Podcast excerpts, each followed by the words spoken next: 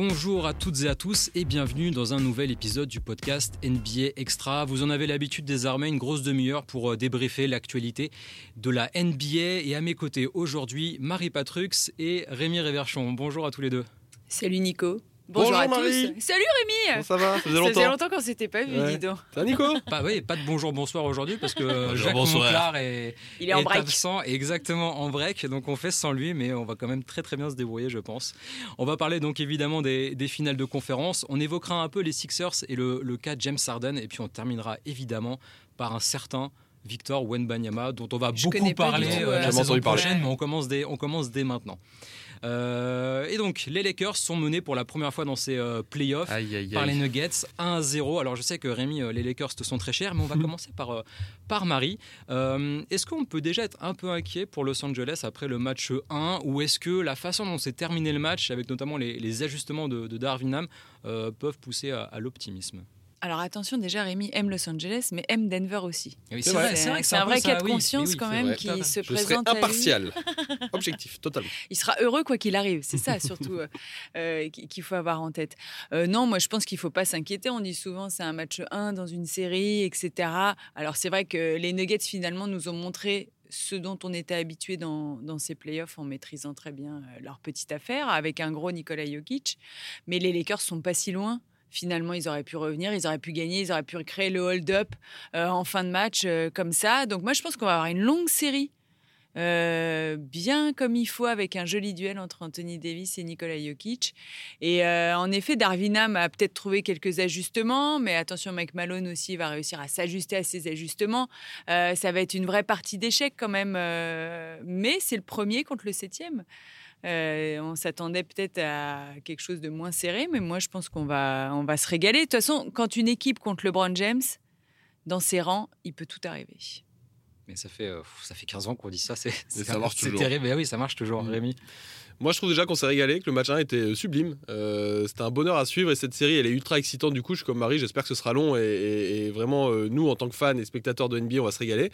Après, moi, je trouve qu'il y a deux lectures possibles sur ce scénario où les Lakers donc, avaient lâché en première mi-temps et ont fait un comeback assez incroyable en deuxième mi-temps, digne vraiment de, champion, je trouve, dans le sens où ils ont rien lâché. Il y a plein d'équipes à leur place qui, à la mi-temps, auraient lâché et, auraient laissé filer le match. Ce serait terminé en blowout. Eux, ils se sont retrouvés à trois points du match à une minute de la fin. Donc, ils ont vraiment rien lâché. Ça, je trouve ça cool. Euh, lecture 1, euh, les Lakers euh, ont trouvé des ajustements, mettre Rui Hachimura en défense sur Jokic, des choses comme ça, qui leur permettent d'exister et qui leur permettent d'être plus que dans le combat face à Denver. Et donc peut-être d'aller chercher le match de ce soir. Lecture 2, tu sais, ça arrive parfois, c'est une lecture qu'on a des fois dans, les séries. Quand tu laisses passer le train, il ne repasse pas une deuxième fois. Et hier, enfin, pour le match 1, ils avaient l'occasion d'aller le chercher. Ils s'en sont passés pas loin. Euh, ils l'ont laissé filer, ça fait un 0 Denver. Et parfois, une fois que tu l'as laissé passer, c'est trop tard. C'est-à-dire qu'on peut craindre aussi que derrière, ça explose. Tu vois ce que je veux dire et que, et que Denver prenne le 2 assez large. J'en sais rien. Ça dépend dans quel camp on se situe. Dans tous les cas, ce que je vois, c'est qu'on se régale. Et Ouais. est-ce que c'est grave s'ils prennent le 2 S'ils prennent pas le Nuggets. 2. Je Ah, pour les. Lakers Comme Bah, euh, on j'ai a eu l'impression- deux, deux, tu vois, tout le monde protège son terrain. Quoi, Ouais, mais peu. le, j'ai l'impression, c'est Yann qui disait ça dans le SNL l'autre jour, et je trouve qu'il a plutôt raison là-dessus. Les Lakers sont quand même une équipe euh, assez âgée, qui a déjà beaucoup joué dans ses playoffs. Euh, plus ce sera long, plus ce sera dur pour eux dans cette série. Et je pense que s'ils se retrouvent à 0-2 au moment de rentrer à Los Angeles, alors bien sûr 0-2 quand t'as pas euh, joué à la maison, il y a rien de grave à ça. Mais euh, même statistiquement, les équipes qui reviennent à 0-2 à la maison, en général, le, pourcentage est très très faible de chances de revenir. Au tour d'avant, Denver euh, contre Phoenix, ça l'a fait. Ça a fait euh, 2-0 Denver, 2-2. Mais bon, on a bien vu que Phoenix a explosé derrière. Ça finit à 4-2. Ce serait pas grave, ce serait pas insurmontable. Mais à 0-2 euh, Denver, je donne quand même pas très cher des chances des Lakers. Surtout que c'est peut-être la première série pour les Lakers dans ces playoffs où physiquement en face, il y a autant de, répondants et aussi de l'expérience. Memphis avait peut-être du physique, mais beaucoup moins d'expérience. Golden State, on a vu que ça s'est beaucoup joué sur le, sur le physique, avec, on se souvient, euh, le début de série euh, Vanderbilt sur, euh, sur Curry, avec un Dennis Schroeder qui était capable de courir derrière tous les, tous les écrans. Là, le physique de Denver entre Aaron Ah Gordon, équipe, Caldwell Pope, sûr. Bruce Brown, même Michael Porter Jr., qui a un physique très atypique, euh, pour Los Angeles, c'est un défi nouveau et ça va peut-être être plus compliqué de répondre à celui-là que sur les deux précédentes séries. Ouais, moi j'ai toujours peur un peu avec Denver de cette peur de gagner qu'il les rattrape. J'ai eu un peu ce sentiment-là Ouais, euh, ouais, pendant le match 1. Euh, alors, ils ont, ils ont tout pour, euh, pour aller très loin cette année. Ils font tout bien, mais il y a toujours un peu cette, ce stress, tu vois, qui peut les rattraper, je trouve, par moment. Et je trouve que le côté mental de Denver peut, être leur pire ennemi, finalement, dans, cette série. Alors que les Lakers, c'est une équipe qui va jamais se poser de questions. Bah qui va aller tout droit, foncer, mm. foncer, foncer, euh, tête baissée. Je trouve que les Nuggets, ils vont être presque trop romantiques, tu vois, euh, par moment, à vouloir bien faire, bien appliquer, etc. Et euh, avec ces discours de Mike Malone qui dit on a du respect à gagner, il faut qu'on gagne, faut qu'on arrête de parler de nous comme ça, etc. Et ben, je trouve que des fois, ces discours-là, ça rattrape une équipe et ça peut les faire choquer, comme on dit. Donc, c'est un peu ma crainte pour Denver par moment, surtout quand tu es face à une équipe avec LeBron James euh, à l'intérieur. Après, c'est pour Denver, c'est ce que tu dis et tu as raison, mais ça, c'est vrai malheureusement de toutes les équipes NBA. C'est-à-dire que Denver, ça fait longtemps qu'ils comptent parmi les favoris désormais de NBA, mais qui gagnent pas, en effet. Et tant qu'ils gagneront pas, on leur donnera pas ce respect-là. Euh, c'était vrai de Milwaukee, par exemple, dernièrement. Euh, Milwaukee, tant qu'ils n'ont pas été champions, on leur donnait pas ce respect-là hein, les années d'avant. Ils ont été champions, mais on leur donne du respect chaque début de saison, on les compte parmi les favoris. Et je t'annonce que même s'ils sont fait sortir au premier tour en, octobre prochain, tu verras, on va voir ce qui va se passer cet été. Ça mais... dépend de Yanis. Oui, on va voir ce qui pour ça je dis, on va voir ce qui va se passer cet été. Mais a priori, on, leur donnera encore le respect d'être parmi les favoris. Euh, Denver, c'est pareil. S'ils sont champions cette année, bah, en octobre prochain, on dira attention, Denver favori. S'ils se font sortir par les Lakers là, on leur donnera pas ce respect. Ça, c'est la dure loi de la NBA. Tant que t'as pas gagné, t'as pas ce, ce respect-là. Euh, juste pour répondre à ta question, Nico, c'est une équipe totalement différente. Denver de ce qu'ils ont joué les Lakers, c'est une équipe qui est hyper complète, bien sûr. Euh, Michael Porter, Jamal Murray, mais c'est une équipe qui est centrée sur la raquette, clairement, euh, par Jokic, euh, évidemment. Puis tu as des forces intérieures aussi, tu as Aaron Gordon as, qui se sont développés, tu as même Jeff Green qui va beaucoup dans la raquette en drive. Euh, les Lakers, ils ont joué Memphis où il manquait toute la raquette. Il n'y avait plus. il n'y avait, pas Steven Adams. Voilà, tu vois, il manquait tout le monde. Brandon Clark n'était pas là. Golden State, c'est évidemment pas, c'est une équipe de petits depuis toujours. là, c'est un tout autre challenge, mais c'est pour ça que c'est excitant parce que les Lakers, ils ont ce qu'il faut pour répondre à ça. Ils ont Anthony Davis, ils ont, moi je pense, le meilleur défenseur intérieur de toute la ligue quand il veut en tout cas. Donc c'est excitant, mais oui, c'est un autre challenge, clairement. Et c'est d'ailleurs une série euh, assez fantastique si on aime justement le, jeu dans la raquette parce que Anthony Davis, Nikola Jokic, on parlait avant que Philadelphie se fasse sortir, on disait imagine finale Joel Embiid, Nikola Jokic, les Sixers contre Denver. les, Sixers évidemment ils sont ils, sont ils sont vautrés, mais alors le, duel entre Davis et, Jokic c'est extraordinaire. On rappelle les stats comme Jokic, le premier match c'est 34 points, 21 rebonds, 14 passes et Davis c'est 40 points, 10 rebonds. Et alors plusieurs comptes, mais je les ai pas, je les ai plus euh, tous en tête. Je sais plus 3, 2. 2, 3. Il y en a un d'ailleurs sur Jokic qui est, qui est magnifique. Et ils sont, ils sont pas mauvais ces gens-là. Ah, ils sont plutôt bons. Ils sont plutôt bons dans leur, euh, dans leur travail. Mais c'est vrai que c'est super un peu de changer en plus.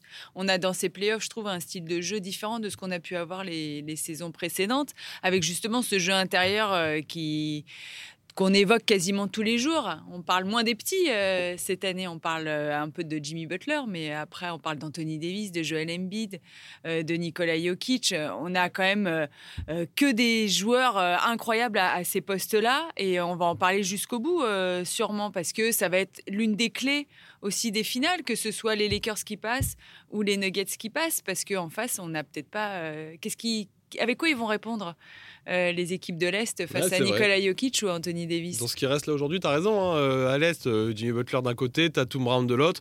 Faiblesse intérieure ciblée depuis longtemps. Alors, sans manquer de respect à Lorford, à Robert Williams et compagnie. Bah, Madé Bayo en face quand il veut, qui a été très bon cette nuit, on en parlera tout à l'heure. mais c'est vrai qu'alors que de l'autre côté, puissance intérieure principalement. Ce sera un duel, dans tous les cas, tu as raison, ce sera un duel sympa en finale pour ça. Et les coachs auront leur, justement leur poids dans les ajustements qu'on évoquait, etc. Je pense que justement, on vit quelque chose de très différent cette année par rapport aux autres saisons qu'on a pu couvrir? Eh bien, c'est une excellente transition pour parler ensuite de la série entre le Heat et les, Celtics. Alors, on enregistre jeudi matin. Il y a donc 1-0 pour, euh, pour Miami à, l'heure actuelle, qui a été gagné à Boston. C'est quand même la quatrième défaite à domicile pour Boston dans ses playoffs. On en avait une contre Atlanta. Vous savez, quand euh, Boston menait, euh, menait 3-2 à la maison au TD Garden, il suffisait de, terminer. Non, oui, c'est ça. Ils avaient perdu. Il y en a eu deux contre les Sixers au tour d'avant. Et là, il y a donc une quatrième défaite à la maison. Est-ce que c'est un peu inquiétant pour Boston de, perdre, euh, entre guillemets, aussi facilement euh, l'avantage du terrain? Ils sont chiants, moi je trouve, Boston. Ils sont chiants à faire ça, à être... Euh, tu vois, on sort du match 7 dimanche où tu dis, c'est incroyable, ça joue trop bien. Quand ils défendent à ce niveau, ils sont inarrêtables. Tatum, c'est le MVP, il est trop fort. ils vont être champions. Et tu arrives sur un match 1, tout raplapla. Euh, où tu es à la maison, tu es devant à la mi-temps, tu fais le taf, mais sans briller, et tu t'éteins complet en deuxième mi-temps, il n'y a plus rien, ça défend plus fort, tu es battu dans les duels, tes leaders disparaissent. Et ils font ça depuis le début de ces playoffs. Ils sont chiants avec ça parce que tu as ce côté nonchalant, c'est le mot que j'emploie à chaque fois. Euh, qui, perdure. Je sais pas, moi je continue de penser, je suis comme Jacques là-dessus, que Boston est la, plus forte des équipes qui restent en jeu, mais ils sont chiants à pas être réguliers. Et s'ils sont champions cette année, on verra hein, dans deux semaines, trois semaines, quatre semaines, si Boston est champion cette année, eh ben, pour l'instant, c'est pas un parcours de champion. Ce serait pas un beau. S'ils continuent de faire ce qu'ils font là, ce serait pas un beau champion, moi je trouve. Pourtant, il le mérite peut-être. Petite erreur de ma part, il y avait 3-1 pour Boston contre Atlanta avant qu'ils perdent le match 5 à la maison et de terminer finalement euh, chez, les, chez les Hawks au premier tour. Oui, puis ils sont fait pas contre Philly aussi. Euh, ils sont bah, oui, quand même. ils étaient pas loin, de, pas loin de la sortie. Moi, je suis pas d'accord avec Jacques et Rémi. Les Celtics ne sont pas mon favori euh, maintenant, justement à cause de tout ce que l'on voit. Alors, souvent, justement, plus on est mauvais et plus on se sublime dans les moments importants. Et c'est ce que fait Boston jusqu'à présent, puisqu'ils réussissent à se qualifier à chaque fois euh, un peu à l'arrache, même si dimanche, c'était une démonstration de leur part. Je, trouve que c'est un jeu dangereux auquel ils jouent. Et euh, justement, euh, quand on veut devenir champion, on a besoin quand même d'avoir des certitudes quand on arrive dans les moments importants, dans les moments clés. Et à force de jouer avec le feu, ils vont se brûler. je trouve que c'est une équipe qui est mal préparée. Euh, justement pour démarrer ces séries. Euh, c'est quand même incroyable. Euh, c'est comme un enfant. Ne recommence pas, ne recommence pas, il recommence, il recommence. Et je trouve que ça fait, ça montre un peu les failles de cette équipe. Est-ce qu'elle manque pas d'un vrai leader à un moment donné, dans le vestiaire en tout cas Et quel est le rôle de Joe Mazzola autour de ce groupe-là? Donc pour moi, pour ces raisons-là, les Celtics ne sont pas les favoris pour le titre aujourd'hui. Il l'était euh, bien sûr avant. Mais euh, je, trouve que cette équipe, elle a trop montré ses failles trop vite euh, dans, dans ces playoffs. ils ont tellement de talent qu'ils arrivent tout le temps à s'en sortir, sauf que face à Miami, ça peut être un, jeu, un jeu extrêmement dangereux. C'est la troisième fois que Miami gagne le, le game 1 à l'extérieur. Et alors eux, contrairement à Boston, ils se subliment tout le temps. Ils ont peut-être un peu moins de talent, mmh. des noms un peu moins ronflants, mais pourtant, en fait, c'est à peu près toujours le même plan de jeu et ça gagne, ça gagne tout le temps. Alors Miami m'emmerde un petit peu parce qu'ils me, me, ils vont à l'encontre de, mon principe de base sur les post-season NBA que je répète depuis des années en, en lequel j'ai toujours cru. Tu fais pas une bonne saison régulière, tu fais pas de bons playoffs. Et Miami, cette année, c'est l'inverse. Euh, ils ont fait une saison euh, régulière, je suis désolé, mais catastrophique. Euh, des matchs laissés filer, des, une gestion de fin de match souvent catastrophique où ils laissaient filer des, matchs qui étaient à leur portée. Ils, galèrent pour être à peine au-dessus de 50% de victoires. Ils ont 44 victoires, j'ai vérifié ce matin là, sur la saison. alors que c'est une équipe qui était finaliste de conférence l'an dernier, etc. On était tous très déçus du jeu proposé par, Miami cette année, Kyle Lowry, etc., qui n'était pas au niveau. Et là, tu as des playoffs sublimes, sublimes pour Miami parce qu'on les attend pas à ce niveau-là. C'est un huitième, euh, huitième, hein, huitième de mm. conférence Est. Qui a perdu le, euh, qui a perdu le, le, le play son premier match de play. T'as raison, euh, face à Atlanta, ouais, et qui doit sortir Chicago ensuite. Donc voilà, c'est à l'encontre de ce principe-là.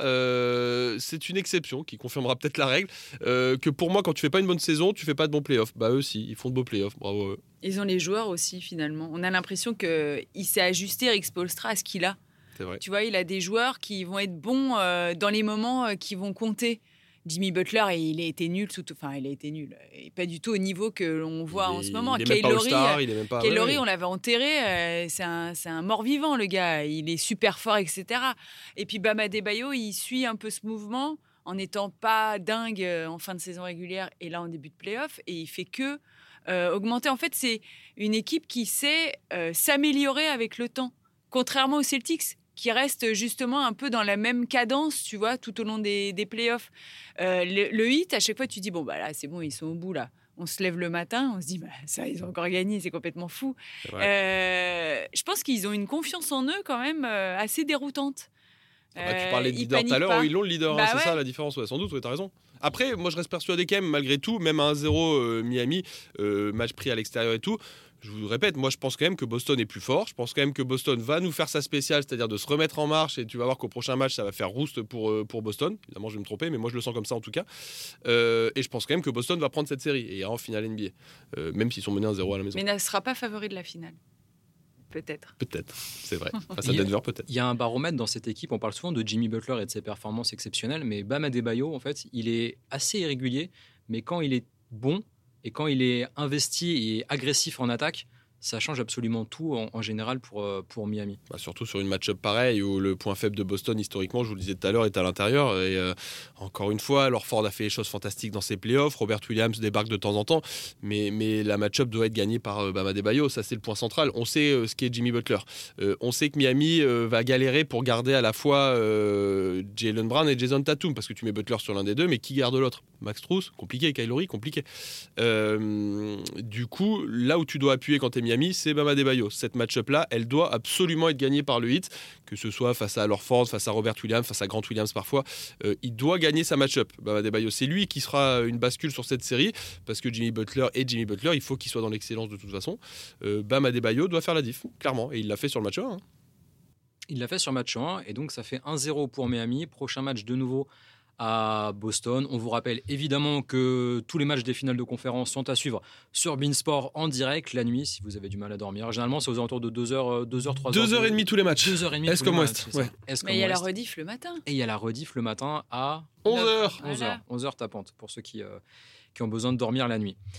Euh, oh les nuls, ils ont besoin de dormir la nuit. Ah, mais, y en a qui, mais qui sont ces gens euh, on va enchaîner sur les, Sixers. Alors, on va parler donc d'une équipe qui a été euh, éliminée par Boston. Philadelphie qui menait 3, 3 à 2 et qui avait l'occasion de terminer à, Philadelphie cette série. Ça l'a pas fait une nouvelle fois pour, euh, les Sixers. Ça a coûté son poste à Doc, à, Doc Rivers et on parle de plus en plus d'un départ possible de, James Harden qui est une player option pour la saison prochaine, qui devrait la décliner pour, euh, pour pouvoir signer où il le souhaite et surtout au montant qu'il souhaite. Est-ce que pour vous, Philadelphie, c'est le plus gros gâchis de, ces playoffs? Quand on voit l'effectif, la façon dont il a été bâti, construit, euh, les noms qui la composent, l'arrivée de PJ Tucker qui devait changer un peu la, dynamique de Philadelphie. Et une nouvelle fois, les Sixers euh, bah, euh, s'arrêtent, et un peu trop tôt parce que c'est même pas les finales de conférence. Alors moi, non, c'est pas ma plus grosse déception de ces playoffs parce que parce que finalement, ils ont été trop irréguliers pour que je sois totalement convaincu euh, par ce qu'ils nous proposent. J'ai eu un doute quand ils vont gagner à Boston et qu'ils ont l'occasion de boucler la série. Je me dis, ah bah ça y est, là, c'est lancé. C'est fou à quoi ça tient. C'est incroyable. Une, success story ou pas, s'ils le prennent, ce match à la maison, ça change tout. Mais euh, ce sont des joueurs, et James Harden en premier, qui ne sont pas fiables. Malheureusement, enfin, je vais me faire tuer en disant ça, mais euh, j'ai sur le papier, tu te dis j'ai James Harden, je rentre chez moi, je vais boucler, il a mis 40 points dans chacune de mes victoires. Bah, franchement, là, on a trouvé la solution, on va y aller, euh, c'est bon, on va se qualifier. Et je trouve que euh, bah, cette équipe, elle n'a pas su mettre les éléments euh, qu'il fallait quand on dit préparer une série, préparer un match, etc. Et ben, j'ai eu ce sentiment-là, qu'ils se sont mal préparés pour boucler la série. Tu vois, j'ai l'impression qu'ils ne sont pas arrivés en se disant on va gagner c'est pas passé loin euh, quand même euh, pour, euh, pour eux-mêmes à la maison. Mais c'est pas le talent qu'on remet en cause, je pense. C'est c'est l'intention, l'attitude mentale, toujours cette histoire de leadership aussi, dans ces moments si importants. Qui a été le leader des, des Sixers pour aller battre les, les Celtics? Je sais pas, plus grosse déception, euh, on va pas oublier quand même que, voilà, s'est fait sortir au premier tour, mais là on parle, on fait une photo de, la saison, euh, clairement au numéro 1 qui s'est sorti au premier tour, on, reste persuadé que c'est la, plus grosse déception. Moi le problème de Philly c'est que c'est la répétition des échecs en fait et à quel moment ce process prend fin euh, Là, il est MVP, Joel Embiid, on, tu vois, on se dit que c'est l'année où ça y est, Philadelphie doit y arriver. Le process enclenché il y a 10 ans doit chercher un titre. Là, cette année, maintenant, avec euh, tu as tous les éléments pour, et tu laisses filer euh, cette avance de 3-2 à la maison. Là, apparemment, tu repars sur un nouveau grand ménage, puisque tu vires ton coach. James Harden va sans doute s'en aller. tu reconstruis encore une nouvelle fois. Mais Joel Embiid, il va pas être fatigué de ça à un moment? Euh, C'est-à-dire que c'est quoi? On va refaire des trades, retenter. On a tenté, il y a eu des épisodes, hein. on a tenté Ben Simmons, on a tenté Jimmy Butler, on a tenté James Harden. Il faut quoi en fait pour que Philly gagne? Euh, Je sais pas où va ce process. Voilà, la répétition des échecs est, euh, insupportable, je pense, pour les fans de Philly, année après année, vivre cet éternel recommencement. Et je suis pas persuadé que l'été apporte plus de réponses à Philadelphie. Je vois pas où va cette franchise aujourd'hui. Il y a Joel Embiid, bravo à vous, vous avez un MVP, c'est fantastique. Mais ne pas l'entourer, c'est euh, borderline criminel, je trouve. Donc euh, je, suis, je suis très déçu euh, pour les fans de Philly, moi. Très déçu. Est-ce qu'il est vraiment si mal entouré que ça, Joel Embiid, en fait? Parce que tu le dis, on, on- on lui a amené Jimmy Butler, il a eu Ben Simmons. Bon, alors ça, ça a bien marché au début, puis finalement, ça s'est ça s'est terminé en, en autre boudin. Et après, euh, bon, avec James Harden, il y a raison. l'effectif, Tobias Harris, qui a On un très gros contrat, mais qui est toujours finalement Ouais, ce joueur ouais. régulier, qui apporte toujours ses 17, 18 points. Ses, Et euh, dans ce cas-là, ça veut dire quoi? Ça veut dire que tu remets en question euh, Joel Embiid, c'est ça? Tu te rends compte, ça veut dire que le MVP de cette année, on est en train de se dire que c'est peut-être sa faute à lui si cette équipe va pas au bout. Moi, je suis prêt à ouvrir ce débat-là. hein, Je j'ai pas de réponse là-dessus. Mais euh, ça veut dire qu'on lance un débat supérieur. C'est-à-dire que là, l'échec n'est plus celui d'une franchise, d'un management et d'un staff, mais l'échec d'un homme et celui de Joel Embiid. Ça peut pas être que d'un seul homme, mais dans les défaites de Philadelphie, Joel Embiid. Ah bah, sur le match euh, 7, il est critiqué, clairement. Il, il est critiqué et, même logique. finalement son match-up au, fur et à mesure de la série contre Larford, il a petit à petit tourné en faveur de. ce, ce sera un autre débat à ouvrir dans le podcast un jour et t'as raison, mais est-ce que Joel Embiid est un homme qui fait gagner une franchise? Ce sera un excellent débat à voir. Faudrait qu'on prenne une demi-heure euh, juste pour discuter de ça. Euh, J'en sais rien. Faudrait qu'on réfléchisse au truc, qu'on analyse un peu. Moi, ce que je sais aujourd'hui, en tout cas, c'est que cet échec est insupportable pour Philly parce que ça fait trop d'années. Mais il y a sentiment que ça progresse pas, surtout. Bah, c'est Si, ça, Philadelphie, un ça peu s'arrête quand même, non Bah, Bah, ça pas de tour. il y a- ça fait fait. 23 piges qu'ils n'ont pas été en finale de conf, quoi. 2001, 22 piges. C'est trop, euh, c'est trop. Là, tu as tous les éléments pour. Tu as ton MVP, tu as un ancien MVP, James Harden, tu as raison. Tu as des All-Stars autour, Tobias Harris, tu as Tyrese Maxi, des jeunes. Tu as un coach qui est OK, qu'on remet en question sur les matchs 7, mais qui a quand même gagné avec Boston, qui a fait des choses en NBA et qui est respecté, Doc Rivers. Il y avait tous les éléments cette année pour être champion. Il y, a une il y a un public et une salle aussi qui est, Ouais. qui est, qui est survoltée à chaque match Donc, des je sais pas dans quelle Enfin, euh, configuration ils vont réussir à gagner s'ils gagnent pas cette année, tu vois. Je sais pas. Marie, le mot de la fin, tu as quelque chose à, Sur les à ajouter Sixers, sur les Sixers, sur James Harden Ils sont que maudits, ils sont ah, ils sont maudits. C'est vrai, un Tu peu. vois, hein. ouais. c'est vrai que Eux, les Clippers, t'as des Bah équipes comme ça qui n'y arrivent pas. hein, C'est les maillots blancs, bleus, rouges. Ouais, il y a un truc, euh, y a un truc, comme ça autour. Euh, faut pas oublier quand même euh, le- tout ce qu'a fait Joel Embiid cette saison, hein, le côté régnant qu'il a pu avoir, etc. Le côté moins blessé aussi. Euh, Là-dessus, il progresse. Il joue de plus en plus. C'est vrai. Tu vois Puis il est, il est, il est MVP, c'est un accomplissement incroyable, quoi. Euh, Mais il a eu du mal à le digérer quand même. peut-être. Dans ses playoffs, il n'a pas été euh, aussi euh, régnant qu'il l'a été en saison régulière.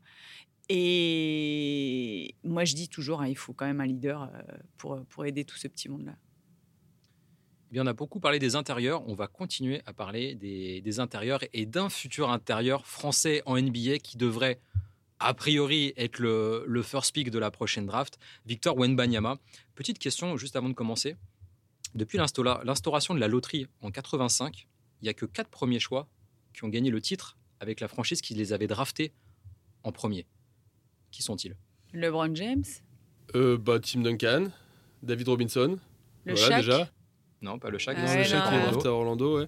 Qui est le C'est à- c'est à quatrième? Cleveland aussi. Il n'y a que San Antonio et Cleveland Euh, gagné bah. Kyrie Irving. Ouais, Kyrie, bien Et Kyrie. Irving. Voilà. Est-ce que Victor Wenbanyama sera le, sera le cinquième? Euh, La première question, c'est quoi l'objectif concrètement de Victor Wenbanyama la saison prochaine pour son année rookie en NBA, que ce soit au niveau des chiffres, au niveau de l'adaptation? Ça, j'aime bien ce débat. Qu'est-ce que- Euh, qu'on attend finalement que Victor Wenbanyama? Parce qu'on en parle comme le plus grand prospect Ouais. de l'histoire. Euh, bah, concrètement, qu'est-ce qu'il doit faire l'année prochaine Alors- Rémi vit avec Victor Wembanyama. On passe nos nuits ensemble, tout ça. Alors, si tu veux que je sois chiant, euh, je te dirais qu'il faut qu'il s'adapte physiquement à l'intensité NBA, à la lessiveuse qu'est la NBA, euh, 82 matchs, 6, mois à peine, euh, l'intensité, la répétition des matchs, etc. Si tu veux que je sois un peu plus fun, euh, moi j'attends de lui pour l'année prochaine, quand on voit le roster des Spurs, qui à mon avis sera pas bouleversé cet été, je pense pas qu'il fasse all-in cet été sans Antonio à aller chercher des gros joueurs, je pense qu'ils vont lui laisser le temps de maturer à Victor, ce qui serait une bonne chose en tout cas. Et en général, ils font les choses bien là-bas. Moi j'attends de lui euh, l'année prochaine qu'il soit rookie de l'année, pour être très concret. Euh, et je pense qu'est atteignable la barre des 20 points par match dès sa première saison.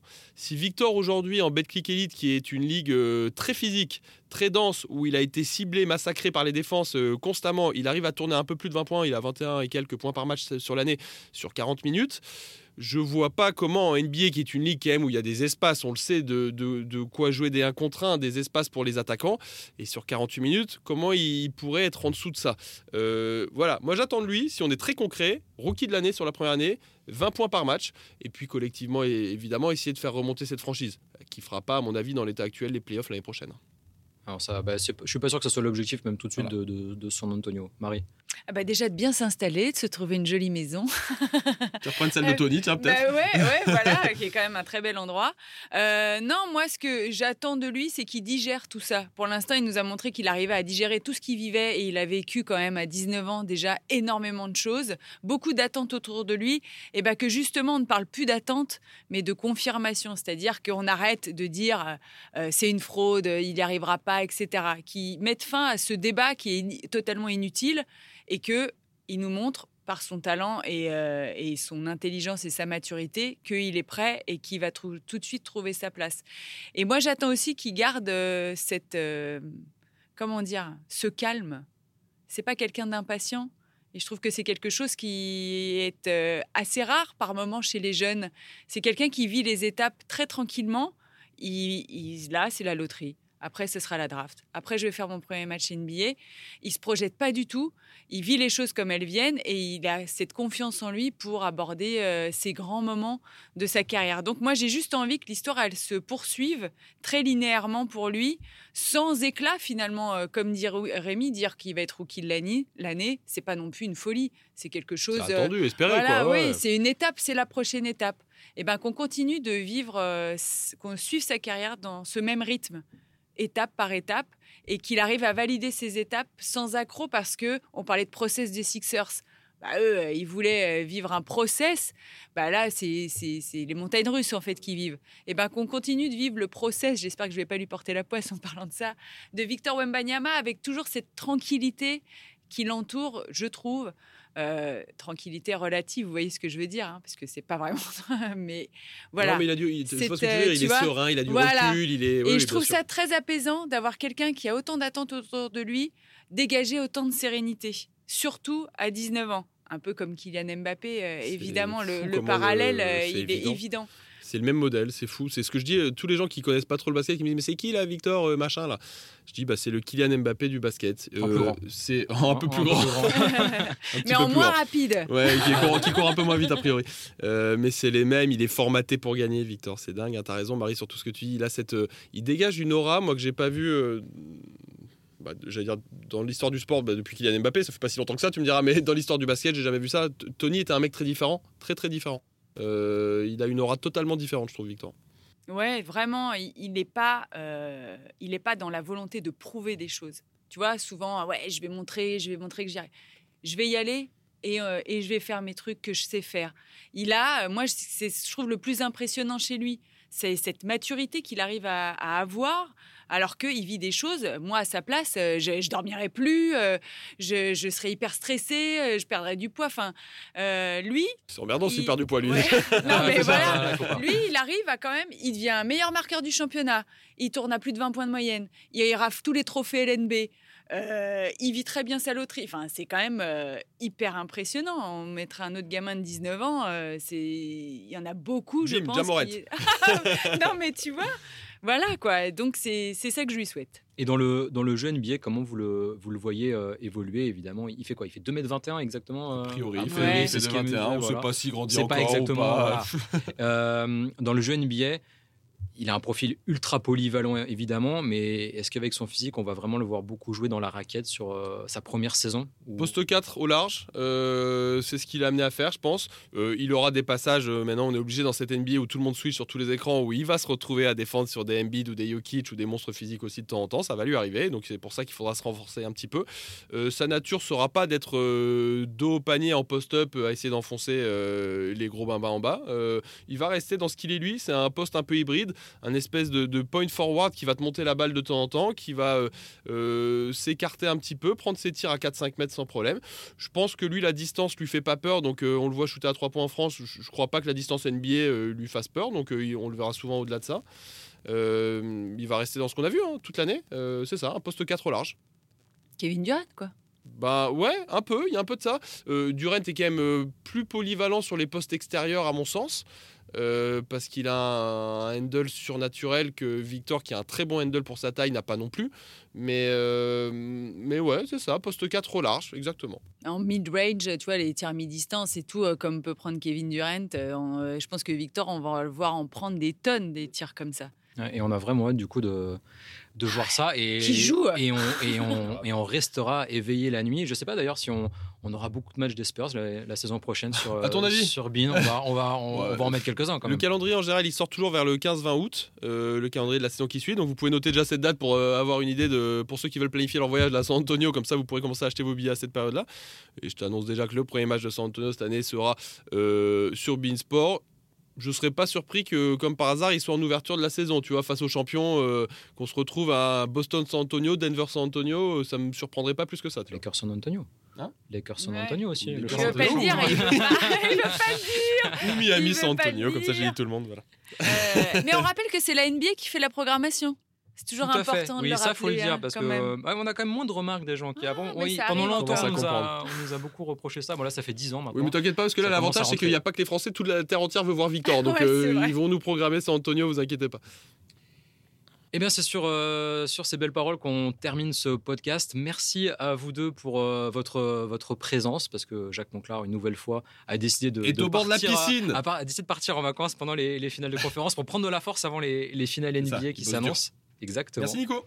Merci à vous deux, et puis on se retrouve euh, bah, très bientôt pour un nouvel épisode du podcast NBA Extra. Ciao. My goodness, my goodness.